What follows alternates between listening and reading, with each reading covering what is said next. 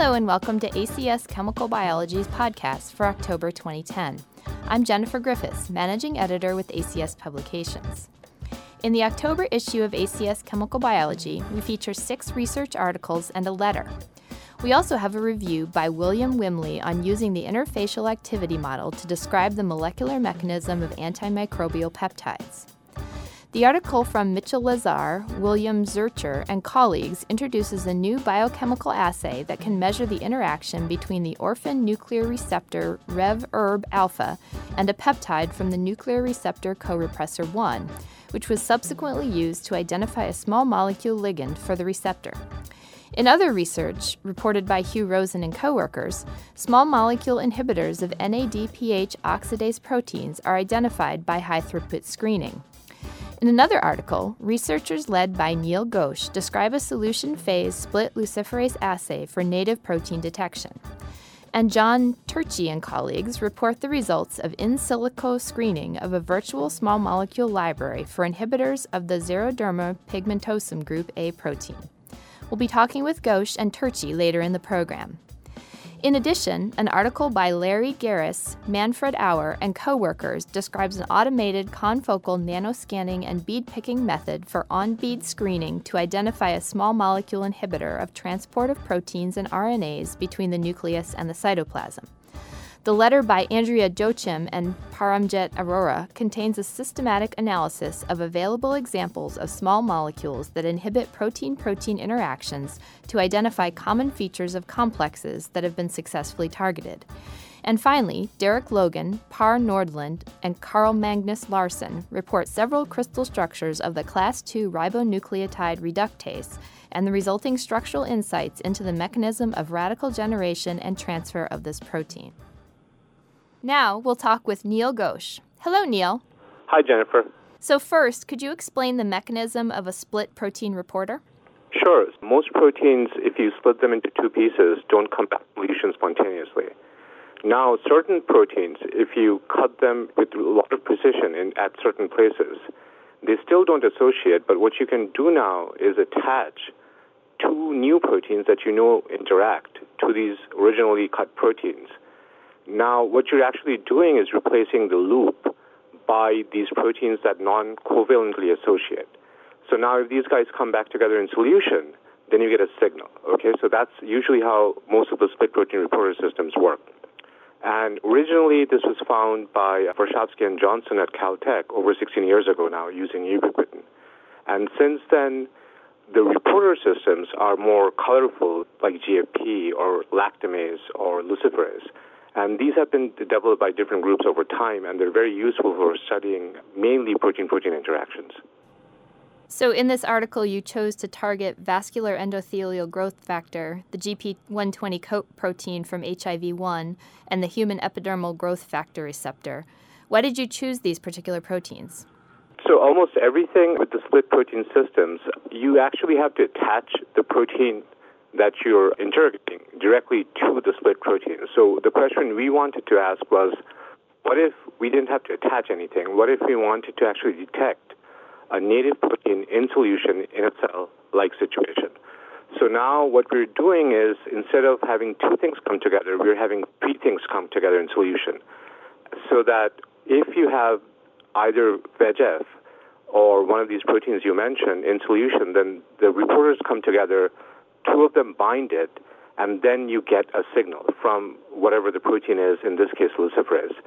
So now the choice of proteins, that's an interesting question. So there were a couple of reasons. One was a simple challenge, that these are difficult targets, they have lots of disulfide bonds, they're hard to play with. So antibody fragments are difficult, cell surface receptors are difficult. So there was a simple challenge that drove us to try this. And then there's relevance. As far as human health goes, something like VEGF is called the vascular endothelial growth factor. So basically, if you have tumors, then they lack oxygenation or blood supply. So VEGF is the molecule that lets tumors grow new blood vessels. So you'd want to kind of detect tumors, and VEGF serves as a surrogate for trying to see this. And HIV is obvious that if you can detect HIV, it'd be nice.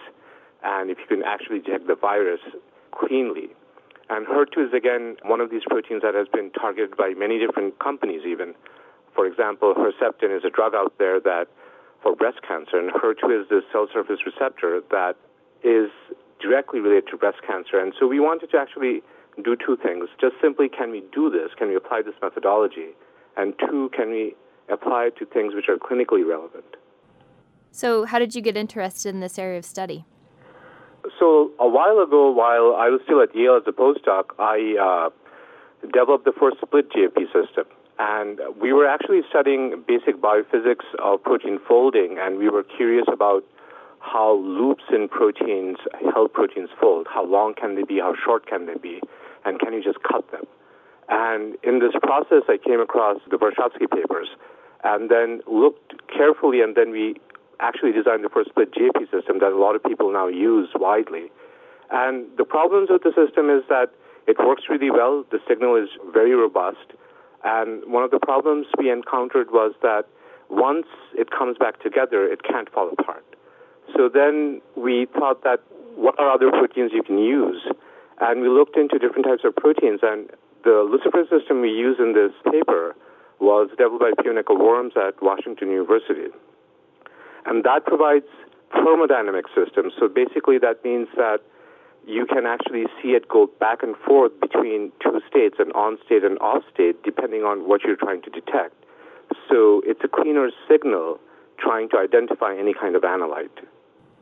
Finally, what are the next steps in this project? So, in the short term, it's easy that we want this to be practical, we want this to be useful. A lot of people would like to image any protein they're interested in cleanly in solution in a cellular context. So, how do we now take these tools to that step where it's actually useful for any biologist or anybody in a clinician to actually use? So, that's a simple short term goal. The long term goal would be that can we use the same approach to make a therapeutic or something that actually controls cell fate? Could you now have maybe two things coming back together in solution? Say that it sees HER2 and then it wants to kill the tumor cell. Is there a way to actually design things that come back in solution and cause a change in the cell fate? So that would be the really long term goal of any project like this. Thanks for joining us today. Thanks, Jennifer. We continue to define chem bioglossary terms on the air. This month's keyword is large unilamellar vesicle, or LUV. An LUV is a single bilayer vesicle, 0.1 micrometers in diameter, containing 100,000 lipids. These are large relative to the smallest vesicles made by sonication.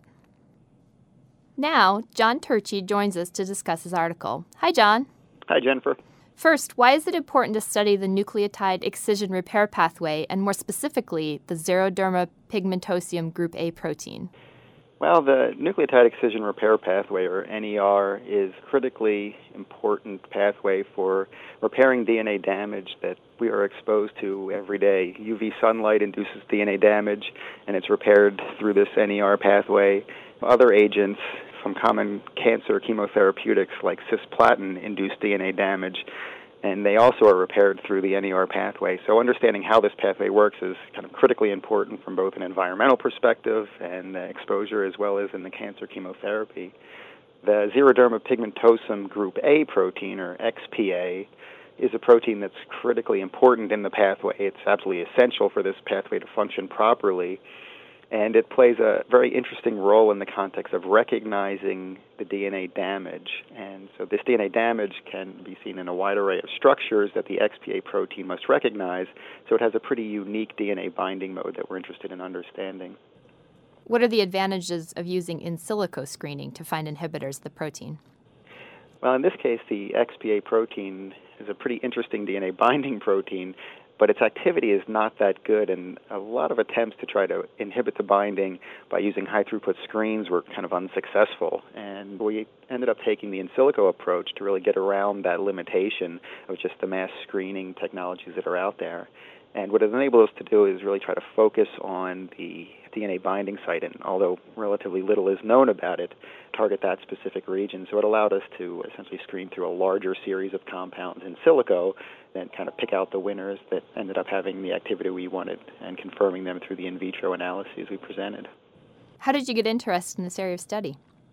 We've always been interested in nucleic acid enzymology in my laboratory. So, from my time as an undergraduate doing research and through graduate school and then postdoc training, we've just been interested in protein DNA interactions. And XPA is just a very interesting one in the context of its differential activity in recognizing DNA damage we've been very interested in trying to target these pathways or this pathway nucleotide excision repair for therapeutic benefit. One could envision trying to inhibit the repair of, say, cisplatin DNA lesions, that chemotherapeutic drug I mentioned, to try to sensitize cells to the agent. And so, what you'd end up being able to do is maybe reduce the level of cisplatin treatment, reduce the toxicity, while having the same anti cancer activity. So, it kind of converges a lot of things we're interested in, and straight biochemistry and understanding protein DNA interactions, all the way through some potentially important clinical utility. So, finally, what are the next steps in this project?